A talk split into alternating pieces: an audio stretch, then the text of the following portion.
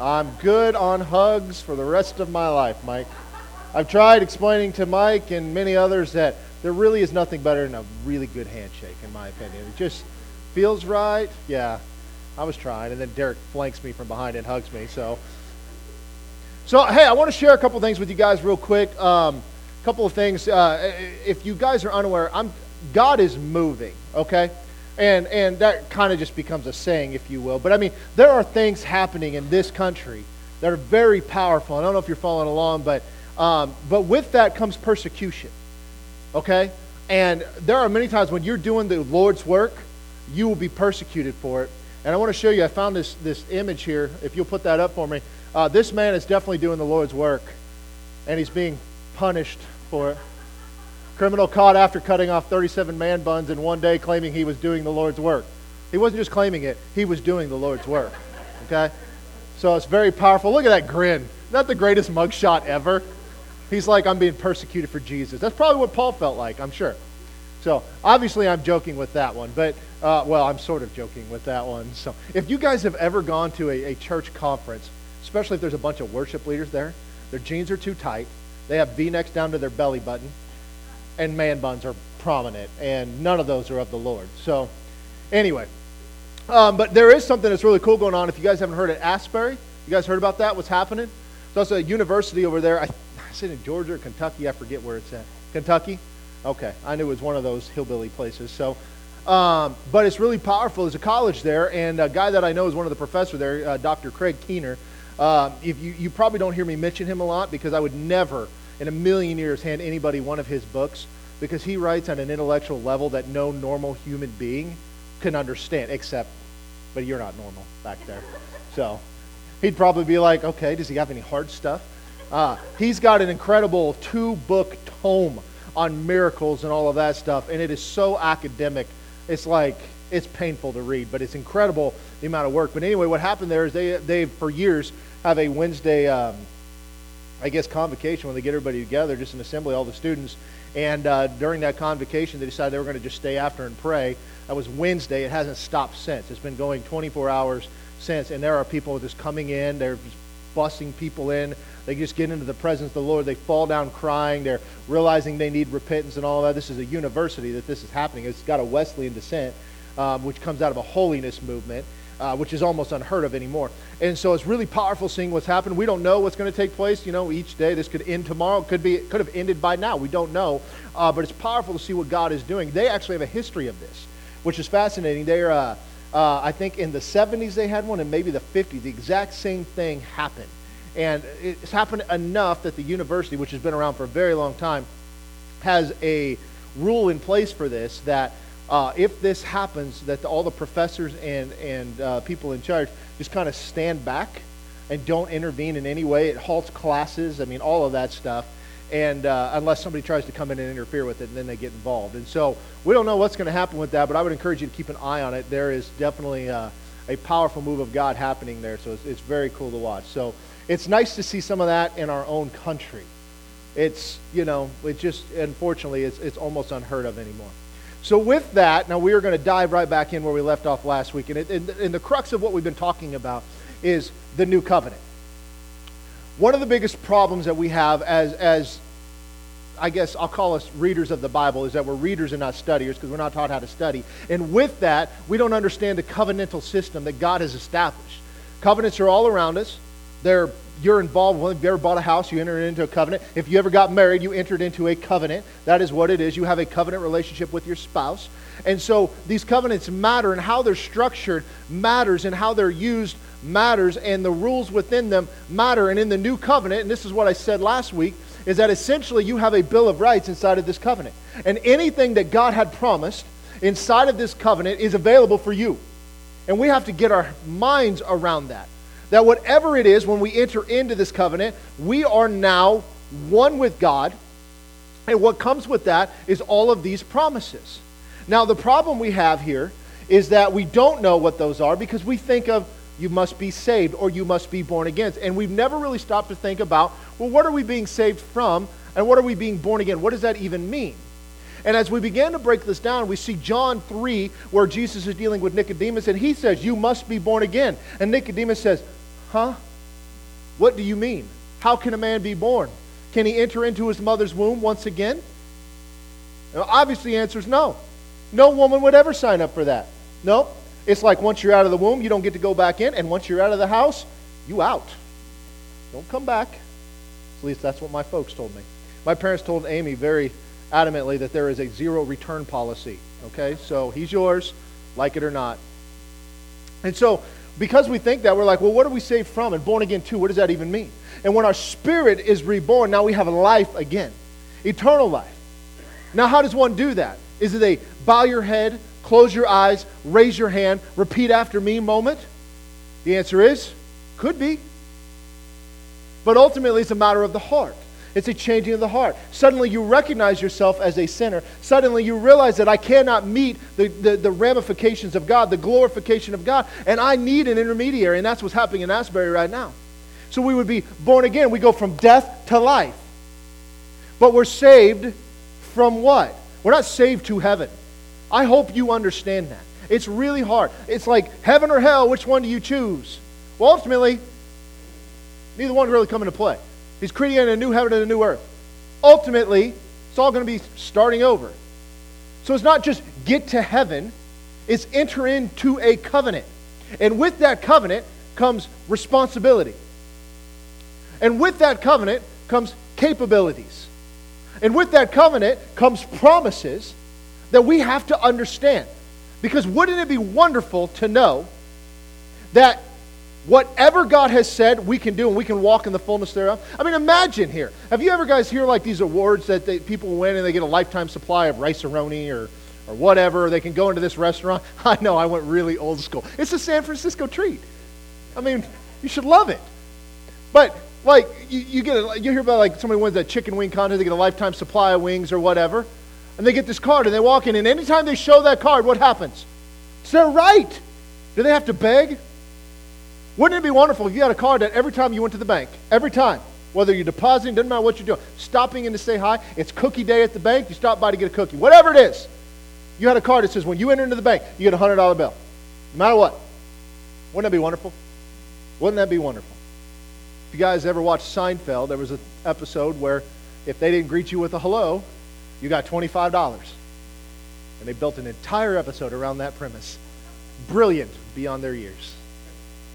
I mean, think about that though. What your rights are in this new covenant matter, and your responsibilities in this new covenant matter. And we have turned it into all about us, that we're saved so we can go to heaven and avoid hell. But it is so much deeper than that. That is a byproduct of entering into a covenant relationship with God. And in order to understand that, we have to look at the other covenants. Because how God moved there is how God moves here. And so, as Jesus comes and inaugurates this covenant, which he did at the moment when he died and was resurrected, it's the inauguration of the covenant. The Jews were not ready for that. They were waiting on Messiah. Messiah was going to show up, and what was he going to do? Take over. Here's David's throne. Messiah sits on it. No more Roman rule. No more worrying about anybody else coming in. and so once the kingdom of God was established, after Jesus' death, burial, and resurrection, now you and I enter into this covenant, and it caused a lot of debate. Because they, again, okay, well, these Gentiles, they're coming in, but they got to be circumcised. They're adding rules. Why are they adding rules? Because they weren't prepared for it. They didn't realize that you could actually be in covenant with God without following the Mosaic covenant. Because for all of their existence and their predecessors, and for the majority of Jewish history, that's how you did it. So, what do we do with this now? So, we have to understand what our rights are.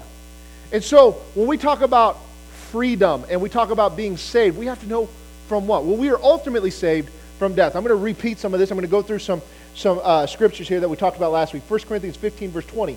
But now Christ is risen from the dead and has become the firstfruits of those who have fallen asleep.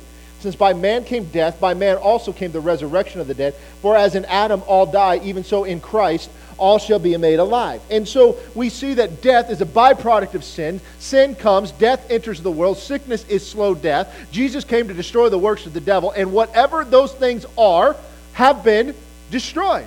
And we get to walk in a fullness. Do we have to worry about death? Nope. Should we fear death? Nope. Why? because to live is Christ and to die is gain. We are sad when somebody dies, but ultimately they're like, what on earth is y'all's problem? Have you seen this uh, place? I mean, it's pretty fantastic. Everything changes. In Romans chapter 6, verse 23 says, The wages of sin is death, but the gift of God is eternal life in Christ Jesus our Lord. We, the wages is what you've earned, the gift is what was given to you. You've earned death, but you were given eternal life. Isn't that wonderful? Do we need to fear death? No. Why? Who gave it to us? Now let me think about this for a moment. If we could earn eternal life, could we do something to unearn it? I'm sure that's not like linguistically correct or anything like that. But if we could earn it and we had a right to it, couldn't we do something to make it go away?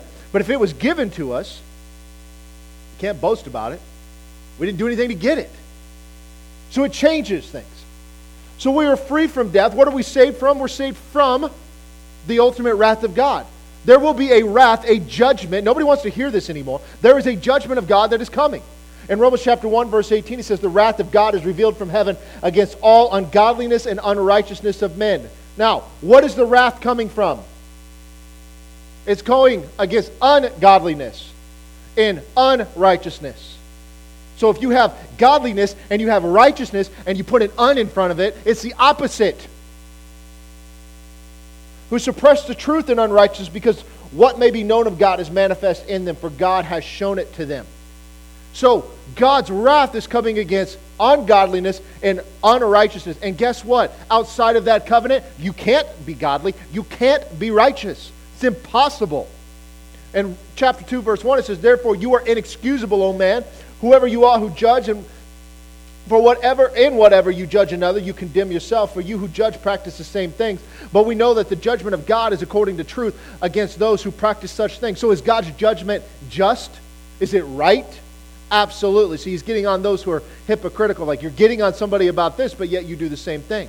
And do you think this, old man, you who judge those practicing such things and doing the same, that you will escape the judgment of God? Or do you despise the riches of his goodness, forbearance, long suffering, not knowing that the goodness of God leads you to repentance? But in accordance with the hardness of your impenitent heart, you are treasuring up for yourself wrath in the day of wrath and revelation of the righteous judgment of God, who will render to each one according to his deeds. Eternal life to those who by patient continuance in doing good seek for glory, honor, and immortality. But to those who are self seeking and do not obey the truth, but obey unrighteousness, indignation and wrath, tribulation and anguish on every soul of man who does evil of the Jew first and also the Greek but glory, honor, and peace to everyone who works what is good, to the Jew first and also the Greek. For there is no partiality with God. That means we're all in the same boat together. And God's wrath is going to be poured out based upon what? He's going to render to each one according to his deeds. So those are treasuring for themselves up the wrath of God. You're storing it up. Can it be eliminated? Could it be satisfied? Yep, it's going to be satisfied one of two ways. The way that we hope is Jesus took that wrath upon himself. The way for the majority, unfortunately, is they're going to receive their just due. We don't like that. When you hear somebody say, only God can judge me, unfortunately, he's going to, which is why we're telling them now. It's going to happen. We're saved from wrath. We're saved from death. And with that, we now have access to God. That should excite you more than anything else. Can you imagine? Think about this. Like, we don't wrap our heads around this, but to go to God prior to Jesus, what did you do? You brought your offering and you handed it over to a priest, and he went to God on your behalf. What working relationship with God did you have? None. And frankly, you probably didn't want it. Because with that came issues because nothing they could do could please him. Nothing they could do could wipe away the sins and the requirements and all that. It had to be atoned for. And it, no matter what they did and what they tried. I mean, walking down the road near a dead person made you unclean. Now I got to go mikvah. Now I got to go sacrifice. Giving birth, I got to make a sacrifice. All of these things because nothing could set them apart. But now we have access to God. You're telling me that I can enter into the Holy of Holies where the one guy only got to go? And now I'm there with the presence of God? You're telling me that I have access to God because He dwells in me? Holy smokes. That's incredible. That means where I go, he goes. What I say, he says. We see Jesus say that. I only do what I've seen the Father do. I only say what I've heard him say. And what we do and what we say are reflective upon God. We should probably get better at it. Before tonight's game, y'all need to pray a lot. Okay? No excuse. But we have peace with God. What are we trying to do to appease God now? Nothing because the judgment has been atoned for. The Mosaic covenant was hinged upon what you had to do. The new covenant is hinged upon what Jesus did. And if you get nothing else out of this, take that away. Because they were in a grace first works thing. Because of their works, they received God's grace. Because of their works, they received God's judgment. It worked both ways. The deeds of the law that they had to do is what brought blessing, and it also brought cursing. But they signed on for it. Did God force that covenant upon them? Nope, he laid it out. Here's what we're going to do, guys. Do you like it? Sound all right to you? They're like, yeah, sounds pretty sweet. Sign me up. Everything was a grace first work. And when we get into the New Testament, when it refers to works, it is referring to the keeping of the Mosaic commandments. We have to understand that because what we've turned it into is that well you can't be saved by taking communion or being baptized and all of that is true. But that the salvation is a byproduct of you being in the new covenant. As you guys will see, the infilling of the Holy Spirit is a byproduct of being in the new covenant. Walking in the fullness of that covenant is a byproduct of being in that covenant. It's like being born into the right family, having the right name. If you come from a wealthy family, guess what? By proxy, you get access to some of that. Unless you're a bonehead and they cut you off. And that happens a lot too.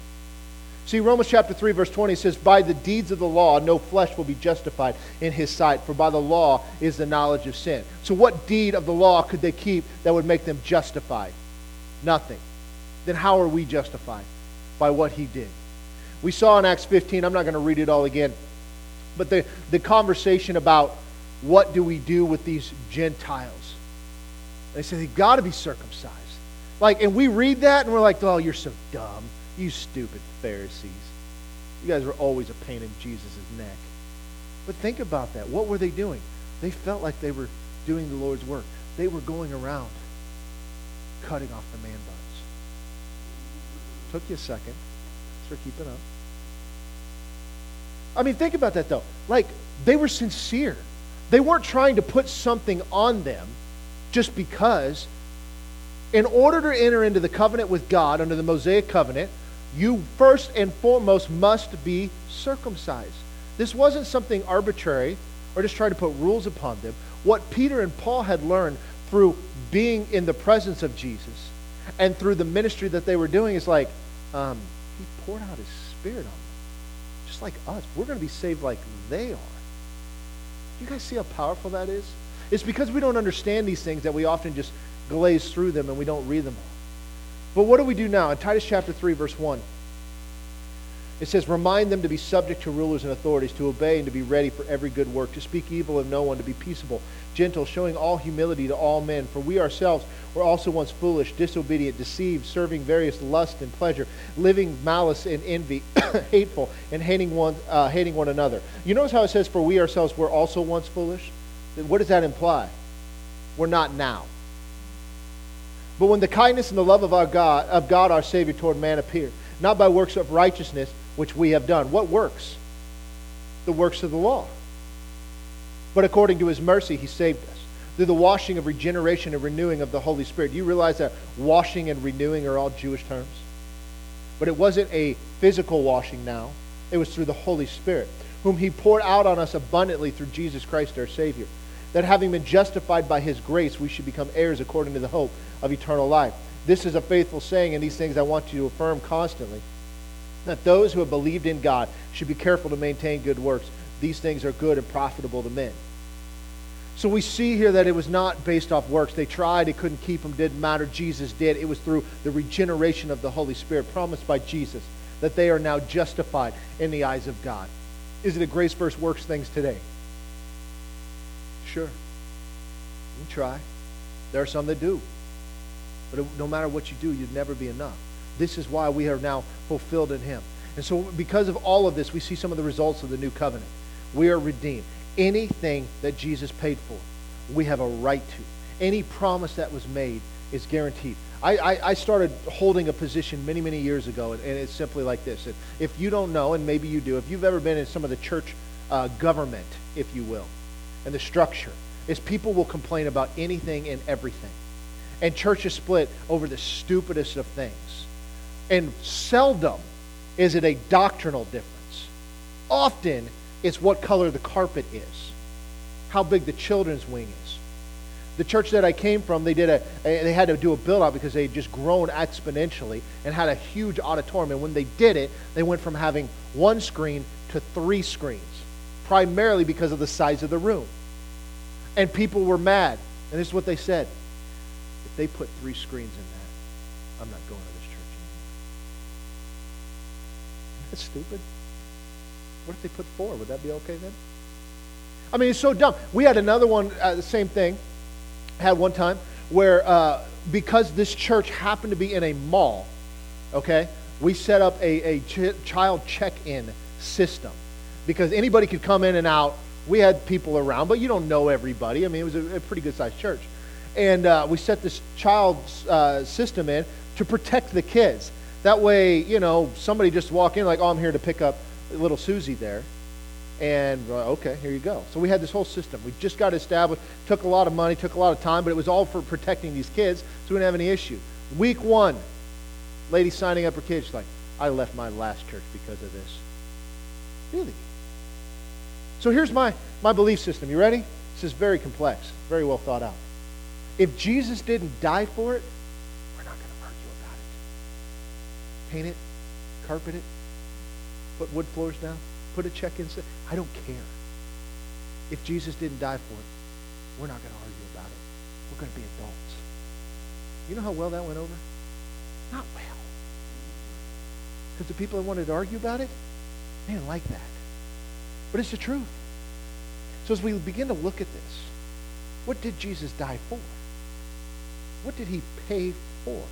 If he paid for it for you, doesn't that mean you should have a right to it? In Proverbs chapter 20, verse 9, it says, Who can say, I have made my heart clean, I am pure from my sin?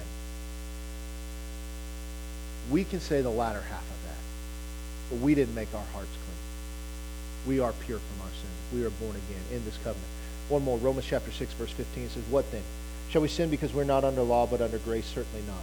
Do you not know that to whom you present yourselves slaves to obey, you are that one slaves whom you obey, whether of sin leading to death or of obedience leading to righteousness. But God be thanked that though you were slaves of sin, yet you obeyed from the heart that form of doctrine which you were delivered. And having been set free from sin, you became slaves of righteousness. I speak in human terms because of the weakness of your flesh. For just as you presented your members as slaves of uncleanness and of lawlessness leading to more lawlessness, so now present your members as slaves of unrighteousness for holiness. For when you were slaves of sin, you were free in regard to righteousness. What fruit did you have in the things of which you are now ashamed? For the end of those things is death. But now, having been set free from sin, having become slaves of God, you have your fruit to holiness, and in the end, everlasting life. For the wages of sin is death, but the gift of God is eternal life in Christ Jesus our Lord. Wages is what you earn, gifts are what you're given. You see, in the old covenant, as I said last week, murder and adultery were wrong. And in the new covenant, they're wrong. And even more so on how we get there because it had less to do with the physical act and more to do with the heart of the individual. And so as we go through this, and as we get into this stuff, we've got to begin to understand something. We're in a covenant relationship with God. To truly understand that, we have to understand the other covenant relationships with God, the God uh, uh, that set these things up and what he meant by them, and understand them. And so when we hear salvation, because we have watered it down that it's almost unrecognizable, we don't even know what we're saved from because we really don't feel like we're that bad a person. Like Adolf Hitler, pretty bad dude. All these guys, the, the what's uh, Kim Jong Un in North Korea, pretty bad dude. I didn't do any of that. I must be okay. See, we don't really feel like we're bad. But the problem is, is that what we are bad at is meeting the standard the law would enable you to fulfill the righteous requirement if you had the ability to keep the law. But because our flesh is weak and has its own desires, it goes after the things of the flesh, the things of this world. We can never do it. And so now, because Jesus has done it, what are we free from? We're free from sin. See, we're not bound by it anymore. We don't have to do it. We can choose to do it, but we don't have to do it. We have been set free. In 2 Corinthians chapter 5, verse 20 says, Now then we are ambassadors for Christ. As though God were pleading through us, we implore you on Christ's behalf, be reconciled to God. For he made him who knew no sin to be sin for us, that we might become the righteousness of God in him. So he became sin. We did not. We are now righteous because he became sin. 1 John chapter 2, verse 1. My little children, these things I write to you, so that you may not sin. And if anyone sins, we have an advocate with the Father, Jesus Christ, the righteous. And he himself is the propitiation for our sins, and not for ours only, but also for the whole world. Colossians chapter 2, verse 13. And you, being dead in trespasses and the uncircumcision of your flesh, he has made alive together with him, having forgiven you all trespasses, having wiped out the handwriting of requirements that was against us, which are contrary to us, and he has taken it out of the way, having nailed it to the cross. Galatians chapter 3, verse 10. For as many of you are, as are of the works of the law are under the curse, for it is written, Cursed is everyone who does not continue in all the things which are written in the book of the law to do them. But that no one is justified by the law in the sight of God is evident, for the just shall live by faith. Yet the law is not of faith, but the man who does them shall live by them. So what did we figure out? We figured out here is that no matter what we did, what we can do, we can never meet the righteous requirement, but Jesus did on our behalf. And whatever Jesus paid for, we are set free from. We are no longer slaves of sin, we are slaves of God. We hear that term, we put a negative connotation on it. What does that mean? What He says, we do. That's simply what it means. There's an ownership aspect there. You were purchased with a price. You are redeemed by the blood of the Lamb. All of these things imply an ownership there. We are set free by God. Jump ahead a little bit to Romans chapter 8, verse 1. I'm moving ahead just a little bit. Romans chapter 8, verse 1. It says, There is therefore now no condemnation to those who are in Christ Jesus, who do not walk according to the flesh, but according to the Spirit. For the law of the Spirit of life in Christ Jesus has made me free from the law of sin and death.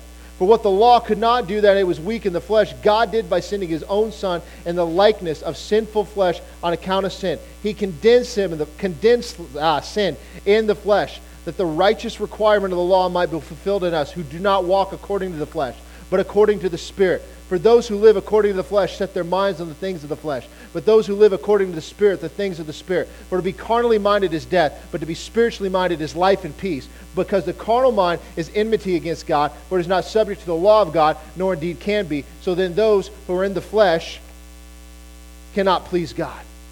We can do nothing.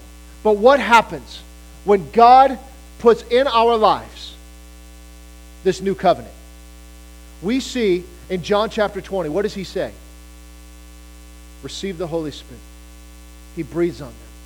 You see, one of the byproducts of this is the Holy Spirit. It's what Jesus promised. He said, This is the promise of the Father, the Holy Spirit. I'm giving this to you. Why does he give that to us? Why do you think? He gives it to us because without it, we can do absolutely nothing. You see, it's the power of the Holy Spirit that sets us free. It gives us the ability to walk in the fullness of what God has promised. It gives us, and we tend to take this for granted, it gives us the ability to walk a sin free life. Now, there's a difference between the indwelling and the infilling and the outflow of the Spirit or the pouring out of the Spirit. But see, we have to understand something. We have to understand that the reaction or the reason for God does this is He sets us free. I want you to look at John chapter 8 real quick. John chapter 8, verse 28. I think we've got that up here. John chapter 8, verse 28. Then Jesus said to them, When you lift up the Son of Man, then you will know that I am He, and that I do nothing of myself, but as my Father taught me, I speak these things. And He who sent me is with me. The Father has not left me alone, for I always do those things that please Him. As He spoke these words, many believed in Him. Now, who is He talking to? He's talking to the Pharisees. This is who He's talking to. If you look at the context, He's dealing with the Pharisees. John chapter 7 through John chapter 10, Jesus is addressing the Pharisees.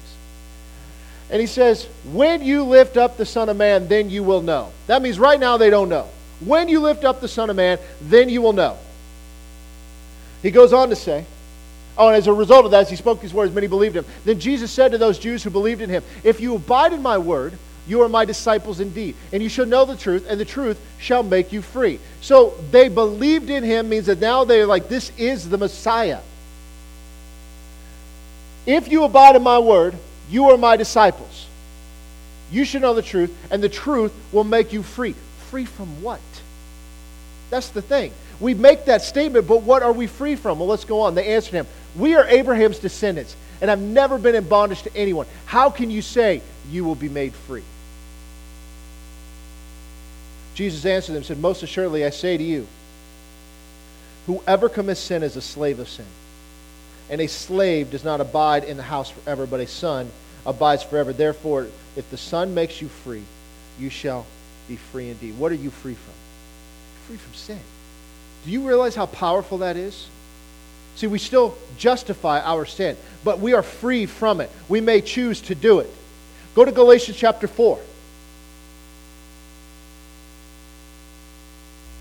Verse 1, it says, Now I say that the heir, as long as he is a child, does not differ at all from a slave, though he is master of all, but is under guardians and stewards until the, time, uh, the time appointed by the Father. Even so, we, uh, when we were children, were in bondage under the elements of the world. So, what's he referring to?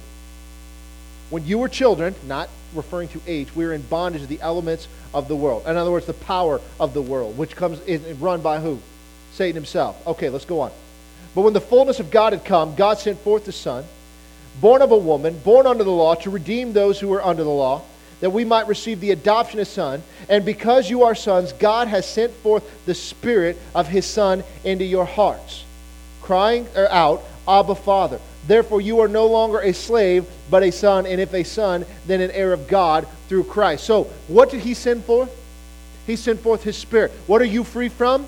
You're free from sin. You are an heir of God, which means you have what? Peace. You have access to Him. The Holy Spirit is part of that. Now look at 1 Timothy chapter 1. 1 Timothy chapter 1. It says, For God has not given us a spirit of fear, but of power and of love and of a sound mind.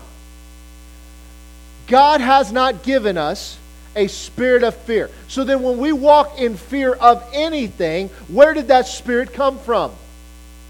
It comes from the enemy. We have a spirit of power. We have a spirit of love. We have a sound mind. Where did those come from?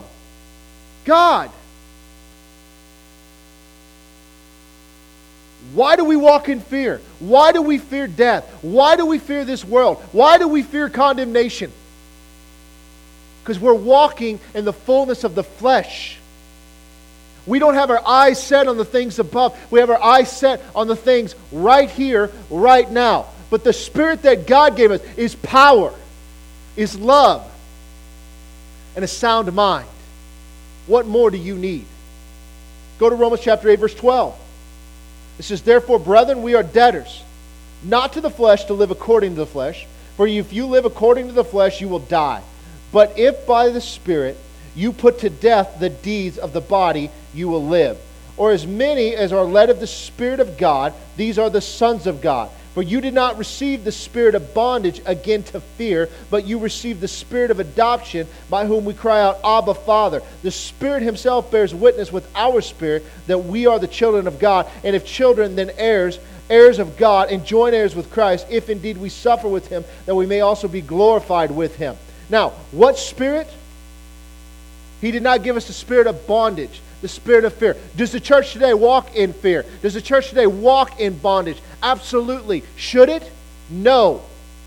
He gave us the spirit of power, love, and a sound mind. The Holy Spirit has set us free. We are adopted. We are joint heirs. We have a right to what? Whatever was promised when we entered into that covenant. Whatever was promised. If He promised it, it's your right. And it's hard to know what you're entitled to if you don't understand what the covenant is and the power of the Holy Spirit in your life. You will walk like a rudderless ship, aimless, floating around, going through life. And many do, and many will continue. We are discussing this this morning. There are people who will spend their entire life in church, but will never be directed by God, will never be led by God. They will just kind of exist. They want God part of their life, they don't want Him to run their lives. They want Him as their Savior, they don't want Him as their Lord. They would much rather go after the things that they want, and they will imply that that's what God wants, than seeking first the kingdom. I was discussing with somebody this week. You know, it always cracks me up because we always assume promotion is from the Lord. Not every opportunity is from God. And not every door that closes is God closing it for you. And it's the same here as, as, as in, in ministry, where a pastor is always seems to be promoted to a bigger church and a higher salary. Never, almost never, do you see them take a lesser salary with a smaller church. I'm sorry. Can't God lead you to that? And He does. Don't misunderstand me. That's not all encompassing. But we have turned that into the same structure that the world uses. I got to get promoted. I got to get on TV. I got to have this big ministry and all of that. Those are carnal expectations. We take jobs based off salary, never asking, all right, Lord, can I serve you better here? Is this an opportunity from you? As long as the salary's higher, we're in. So I want to show you something in Acts chapter 6. This is a story about Stephen. Some of you guys are familiar with this. And Stephen was a mighty man. He's going to be ultimately martyred. He's going to be killed. But I want you to show, to show you what he does. He's going to get brought before the Sanhedrin. Okay? We're going to start in Acts chapter 6. We're going to start in verse 8. We're going to work our way through chapter 7. Okay? Verse 8. And Stephen, full of faith and power, did great wonders and signs among the people. Now stop. What was special about Stephen? Nothing. Wouldn't you love it if somebody could write, and Stephen, full of faith and power, and Yoli, full of faith and power, did great signs and wonders, and Paul, full of faith and power, and Jim, full of faith and power, and Brett, full of faith and power, did great signs and wonders among the people, so much so that it got you to. Wouldn't that be wonderful if somebody could write that about us? What made him special? Nothing. Let's go on. Then there arose some from what is called the synagogue of the freedmen, Cyrenians, Alexandrians, and those from Cilicia and Asia, disputing with Stephen. And they were not able to resist the wisdom and the spirit by which he spoke. Now stop. You know what he said? They were not able to resist what he was saying. Why? He's full of faith and power. I guarantee you, the words coming out of his mouth were spirit led words. Those words are hard to ignore. So they can't deny what he's saying. That didn't change their mind. Verse 11 Then they secretly induced men to say, We heard him speak blasphemous words against Moses and God. Now, this is a problem. Why is this a problem? They're living on the Mosaic covenant. You know what you don't do? Speak blasphemy against Moses. Because if you do, it's speaking blasphemy about God. If you're in North Korea, you know what you don't do? Make a fat joke about Kim Jong un. Go to verse 12. And they stirred up the people, the elders, and the scribes. And they came upon him, they seized him, and brought him to the council. They also set up false witnesses who said, This man does not cease to speak blasphemous words against this holy place and the law. For we have heard him say that this Jesus of Nazareth will destroy this place and change the customs which Moses delivered to us. And all who sat in the council looked steadfastly at him, saw his face as the face of an angel. Now, did he say any of those things? No. At least we don't have a record of it. But they are setting up false witnesses. And when the people sitting there are listening to the testimony against him, what do they see him as? The face of an angel. Just like your mama would. can't possibly have said that. Go to chapter 7, verse 1 says, Then the high priest said, Are these things so? Fair question. Is what they say true? He has a legal right here, and he knows his legal right. He gets an opportunity to defend himself. And he said, Brethren and fathers, listen. The God of glory to our father Abraham, when he was in Mesopotamia, before he dwelt in Haran, and said to him, Get out of your country and from your relatives and come to a land that I will show you. Then he came out of the land of the Chaldeans and dwelt in Haran. And from there, when his father was dead, he moved him to this land in which you now dwell. And God gave him no inheritance in it, not even enough to set his foot on. But even when Abraham had no child, he promised to give him for a possession and to his descendants after him. Now, stop for a moment. I want you to picture this thing.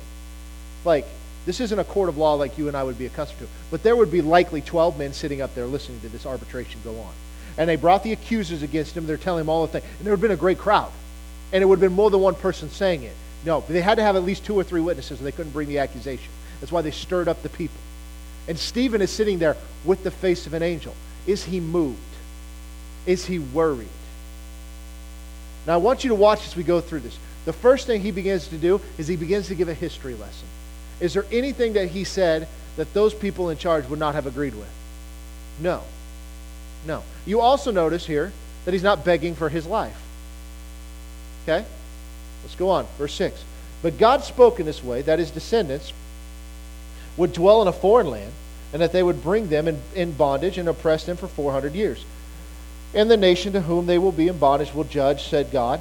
And after that, they will come out and serve me in this place. And then he gave him the covenant of circumcision.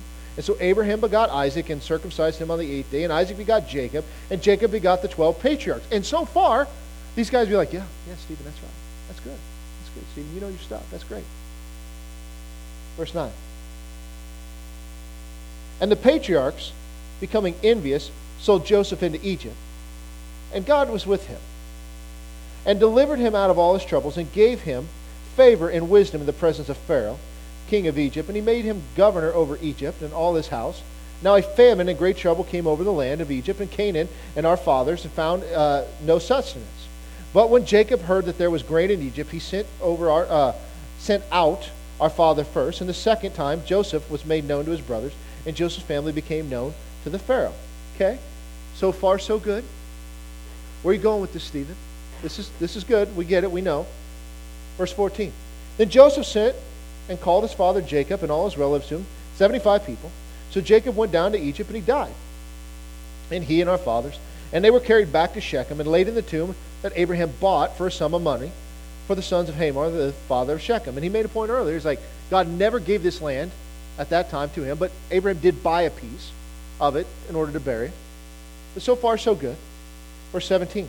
But when the time of the promise drew near, which God had sworn to Abraham, the people grew and multiplied in Egypt, till another king arose who did not know Joseph. This man dealt treacherously with our people, oppressed our forefathers, making them expose their babies so they might not live. At this time, Moses was born and was well pleasing to God, and he was brought up in his father's house for three months. But when he was sent out, Pharaoh's daughter took him away and brought him up in her own son. And Moses was learned in all the wisdom of the Egyptian. It was mighty in word and in deeds. And so, still, so far, so good. Everything sounds good, Stephen. Where are you going with this? Now, when he was 40 years old, it came to his heart to visit his brethren, the children of Israel. And seeing one of them suffer wrong, he defended and avenged him who was oppressed and struck down by the Egyptian. For he supposed that his brethren would have understood that God would deliver them by his hand. But they did not understand. And the next day he appeared to two of them as they were fighting and tried to reconcile them, saying, Men, you are brethren. Why do you do wrong, or why do you wrong one another? And he who did his neighbor wrong pushed him away, saying, Who made you a ruler and judge over us? Do you want to kill me as you did the Egyptian yesterday? Then the saying, uh, Moses fled and became a dweller in the land of uh, Midian, where he had two sons. Now, look what he said here. He killed the man being oppressed, or the oppressor of the man thinking his brothers would understand. And one neighbor is wronging another neighbor. And as soon as Moses intervenes, what does he say? Who are you to judge me? You going to kill me like them? This sounds familiar. But so far, everything is right on par. There's nothing that they're hearing that would make them cause for concern. What is he doing? Remember, what was the accusation? He spoke against Moses. What is he setting up? This is what Moses did. This is what my position is. Verse 23 Now, when he was 40 years old, it came to his heart to visit his brethren, the children of Israel, and seeing one of them suffer wrong, he defended it. Oh, so let me jump ahead. I, I read that already. Let's go to verse 30. And when 40 years had passed, an angel of the Lord appeared to him in the flame of fire in a bush in the wilderness of Mount Sinai. When Moses saw it, he marveled at the sight, and he drew near to observe. The voice of the Lord came to him, saying, I am the God of your fathers, the God of Abraham, the God of Isaac, and the God of Jacob. And Moses trembled, dared not to look.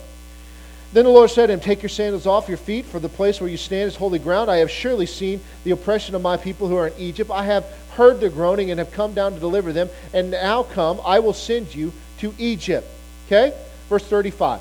Moses, whom they rejected, saying, uh, who made you ruler and a judge, is the one God sent to a ruler and delivered by the hand of the angel who appeared to him in the bush. He brought them out after he shown wonders and signs in the land of Egypt and the Red Sea and the wilderness for years. Now, again, they're listening to this like, okay, I don't like the part where you said they rejected Moses, but yeah, Moses did come in and he did lead the people out. Everything's so far so good. Verse 37 This is that Moses who said that the children of Israel, the Lord your God, will raise up for you a prophet like me from your brethren.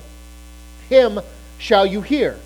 This is he who was in the congregation in the wilderness with the angel who spoke to him on Mount Sinai and with our fathers, the angel who received the living oracles to give to us, whom our fathers would not obey, but rejected. And in their hearts they turned back to Egypt, saying to Aaron, Make us gods to go before us. As for, the, uh, for this Moses who brought us out of the land of Egypt, we do not know what has become of him. And they made a calf in those days, offered sacrifice to the idol, and rejoiced the works, uh, in the works of their own hands. So he's, again, he's setting all of this up. And they're probably sitting there thinking, like, okay, you, now you're kind of turning all the bad stuff that we did. Where are you, where are you going with this? Verse 42. Then God turned and gave them up to worship the host of heaven. As it is written in the book of the prophets, did you offer me slaughtered animals and, and sacrifices during the 40 years in the wilderness, O house of Israel? You also took to the, up to the tabernacle of Moloch and the star of your God uh, Remphan, images you made to worship, and I will carry you away to Babylon. Verse 44 Our fathers had the tabernacle of witness in the wilderness as he appointed, instructing Moses to make it in according to the pattern that he has seen, which our fathers, having received it in turn, also brought with Joshua into the land possessed by the Gentiles, whom God drove out before the face of our fathers until the days of David, who found favor before God and asked to find a dwelling for that God, the God of Jacob. But Solomon built him a house. And so here again, we're seeing this things with Moses. They reject him. You said that there was one that was going to rise up. That's fine. Where are you going with this? Now, watch this in verse 48. However, the Most High does not dwell in temples made with hands. Now, this is a problem. Because where did the Most High dwell in their minds? In the temple. Now, he wasn't there, but they believed it. As the prophet says, now he's going to prove it. Heaven is my throne, and earth my footstool. What house will you build for me, says the Lord? Or what is the place of my rest? Has my hand not made all these things?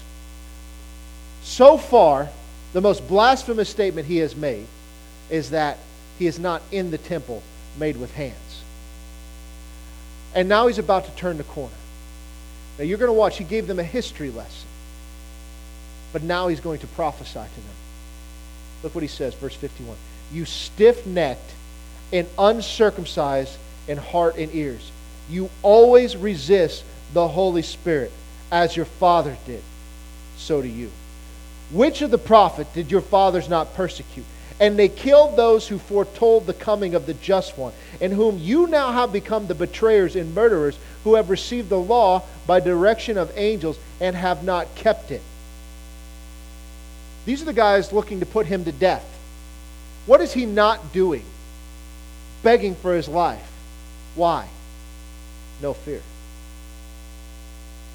When they heard these things, they were cut to the heart, and they gnashed at him with their teeth. But he, being full of the Holy Spirit, gazed into heaven and saw the glory of God, and Jesus standing at the right hand of God, and said, Look, I see the heaven open and the Son of Man standing at the right hand of God. What was he full of? The Holy Spirit? How can you stand fearless in front of your persecutors who have your life in their hands and give a message like that? You call them stiff necked and uncircumcised. We don't really think that that's a big deal. That's a big deal. When it talks about them gnashing their teeth at them, that's the grinding of the teeth. They want to kill him right now. Look how bold he is.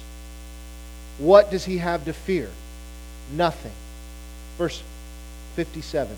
Then they cried out with a loud voice, stopped their ears, and ran at him with one accord.